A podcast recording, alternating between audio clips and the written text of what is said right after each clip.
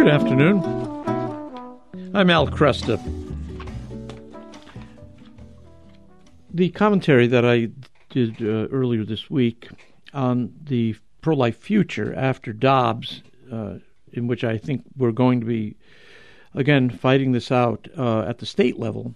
One of the things I pointed out, among others, is that we're going to have to go and retool a lot of us because we've been pro life, you know, for X number of years and uh, because we continue to see this thing as largely a matter of the Supreme Court, uh, even though we've had regulations at the state level that we've worked on, we may have we may not be as sharp as we once were in making uh, the pro-life case. Well, uh, at this uh, moment, we have a great uh, benefit, and that is the work of Tracy Robinson, director of the film Matter of Life, which is in theaters March May 16th and 17th. And you can learn more by going to uh, thematteroflife.org. Tracy, for most of her life, uh, you know, didn't give a lot of thought uh, to abortion. She was personally pro-life, but didn't really want to you know, force her beliefs on others. She began to change her mind, though, when she finally heard sound, logical arguments against abortion choice. And now she's produced this film, The Matter of Life, that helps pro lifers articulate their arguments. And it's going to be in theaters for two nights two nights only. Uh, and so she's joining us to help us get the details on this. Tracy, nice to have you with me. Thanks. Thanks for having me. Tell me a little bit about the origins of the movie, and uh, it's, it makes the case very well, uh, and I'm looking forward to its release. But tell me what drove you to do this. Right. Well, I've always been in film and video product, production, particularly in the documentary world and I was commissioned on and off. It was 2016, and I had been commissioned on and off to do testimonial videos and promotional videos for a pregnancy resource center in California. Um, and I loved seeing what the center was doing to help women. Uh, I loved creating videos for them. It was inspiring. But when it came to the abortion issue, I was in the mushy middle. Yeah. Like you said, I was uh, very apathetic uh, and um, didn't want to enforce my beliefs onto others. Um, I would probably not choose an abortion for myself, uh, is what I thought. But who am I to enforce yeah. uh, uh, laws onto other people? So it wasn't until my friends at the pregnancy center invited me to an apologetics night, uh, an apologetics conference, uh, and the topic was going to be the case against abortion. And in less than two hours, the speaker, Alan Shlemon, gave a clear, concise argument for the full humanity of the unborn child from the moment of conception. Um, and he invited us to look at fetal imagery and, and the abortion aftermath imagery. And my mind and my heart was just struck with the yeah. reality uh, of abortion and how clear the message was. Yeah. And I was pretty much immediately downloaded, I like to say, with this vision that this needed to be a documentary film um, because I knew there were so many people, young adults and Christian, who were in my shoes. They had gone through public school, they had even grown up in church, um, and had never heard this topic before. Right. Their parents never broached the issue, so um, that's where it all began. Yeah, no, it, it is. It's it's true. Uh, uh, oftentimes we just take take the issue for granted. To those of us who are uh, pro life, uh, you know, it's just the way it is, and we don't we don't normally develop presentations uh, to win others to the position. Of course, we're going to be forced to do that. I think in the aftermath of Dobbs, I think all of us who want to see the unborn regarded as members of we the people, uh, I think we're going to have to really sharpen uh, sharpen us uh, sharpen our minds up and our communication skills. And of course, this film is really going to help us do that. You've got some great presenters there, Scott Klusendorf, Dr. Anthony Levatino. What um, are these people you knew uh, from the past uh, and decided to include them in this film? Well, these are people that I found in my research. Uh, after I learned the science of embryology that night, yeah. I had so many questions about how we got to this point in our society. And um, I didn't know anything about Roe v. Wade or the truth behind Planned Parenthood. I and in my research, uh, just through YouTube and reading books, I, I discovered this amazing and multifaceted pro-life movement and all the powerful stories within that.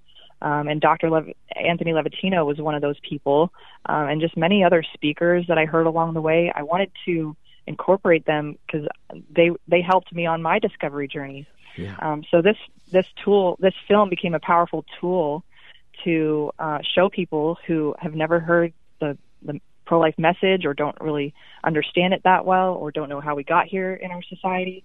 Um, it's a powerful communication tool that really unravels the issue. It doesn't beat people over the head, um, and it doesn't tiptoe around those those very legitimate p- concerns that people have about the woman's circumstances. Uh, what if she's raped? These kinds of things. Mm-hmm. Um, so uh, I encourage I encourage everyone, whether you've been pro life for decades or you're you're just still on the fence, to go to this movie. Yeah. No, I, I, I agree. I think it's a wonderful uh, piece of work. And uh, would you say your pri- who's your primary audience with it? Right. Well, the primary audience is people like me who are in my shoes who uh, were probably professing pro life, um, but didn't really know how to um, argue or articulate or think about this topic honestly. Um, and also, um, it's it's actually a film for uh, many people. Um, I get feedback of gratitude from a lot of different people, people who've had their hearts and minds changed, to pe- pro-life workers who've been uh, on the front lines who are re-inspired after after they watch this movie. Um, so it's it's really, um, uh, but ultimately, Christians are at the, the center of that. Um, four out of ten women I learned uh, who've had an abortion were churchgoers in the month they became pregnant. Wow. That was a staggering statistic to learn. Um, so I realized midway through uh, making this movie that not only are my um, target audience kind of faith-based people, because those are the people that are going to show up, um, but this could be actually a rallying cry for the church in America. Yeah. Uh, tell tell me about its distribution and uh, you know where's where's it going to be? How uh, Yeah. how universally uh, released is it? Well, it's going to be in over 600 theaters across the United States this coming Monday and Tuesday, May 16th and May 17th only. Okay. And you can find your ticket, and it's going to be at 7 p.m. Uh, Monday, Tuesday. And you can find tickets, hopefully, in your area. Uh, you can visit matteroflife.org, not .com, but matteroflife.org to find your tickets. Very good. So over 600 theaters. It should be around. You know, it shouldn't be too hard to find. Really, uh, that's good distribution.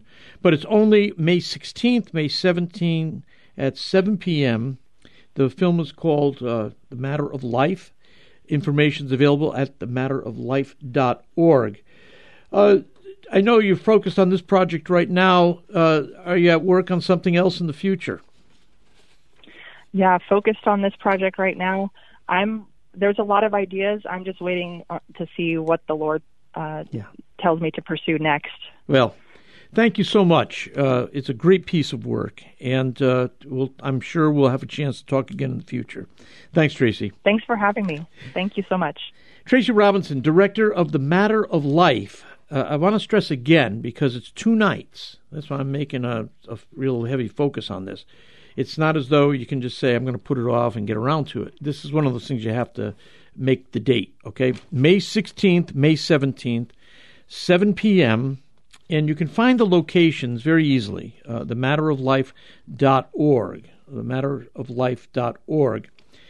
And I do, I think this is a time when those of us who have kind of carried the torch for a while, uh, it, it is a good time to retool and to, uh, because it's been, you know, I, I started doing pro life presentations back in 19, uh, mid to late 1970s. Uh, Actually, I think we would say late 1970s.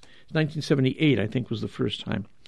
Um, and then we started a crisis pregnancy center. We've been involved in other Operation Rescue and all that. And we've always, since I've been on the air, I've done a lot of, been keeping the uh, the issue in front of us. But uh, it is true that uh, you you settle into certain grooves. You, you you're certainly persuaded, and uh, you fall into using a lot of shorthand. You know, uh, it's important to go back and try to remember what it's like for people who don't share the convictions. Because when you're with a group of people where they share these deep convictions, you don't make the argument anymore. It's all assumed. Everybody agrees. That's not going to be the case after this Supreme Court decision, Dobbs. It's coming. I'm telling you, I, I'm thoroughly, personally convinced it's coming back to the states. So uh, this is an opportunity to go ahead and, uh, uh, you know, sharpen, uh, sharpen your tools again. It's called the matteroflife.org. That's the website. Uh, again, easy to find, May 16th and 17th at 7 p.m. And, you know, I, the reason I spent time uh, with Tracy uh, on this, I know there are lots of other uh, pro life tools out there. The reason I wanted to talk with Tracy about it is because of her own experience. She was a, you know, she was, uh, I guess technically she was a pro choice Christian. She was personally opposed to abortion but basically thought, you know, it's everybody's choice, and so you know, I can't possibly impose my view on others. And that's the reason I thought this film was one I wanted to spend time talking about, because it comes from the heart of somebody who wasn't always convinced. She had to be convinced. And so this film is the fruit of her own personal uh, revelation, you might say. And it's it's it's beautifully done. Uh, she has long experience in uh, documentary production, so you know you, you know high production values. And she's got, if you don't know the work of uh, Anthony Levatino, a former uh, abortion doctor, uh, his story is profound, and that's presented there. Uh, the work of Scott Klusendorf is presented there as well. And she doesn't shy away uh, from the use of uh, post abortion imagery.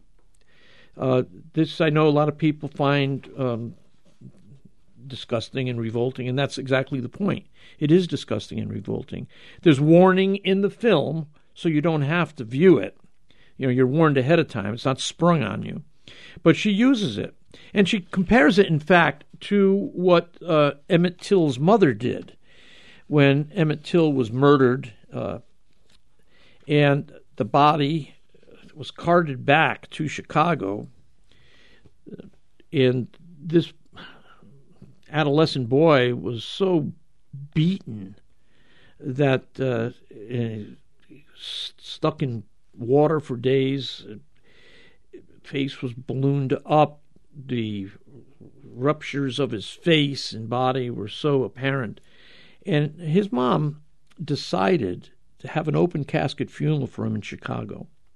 It didn't. It didn't. Uh, this story didn't really hit the uh, the mainstream papers at the time, but it was a it was a major story in the black press, and I think it was Jet magazine that had the actual photographs there.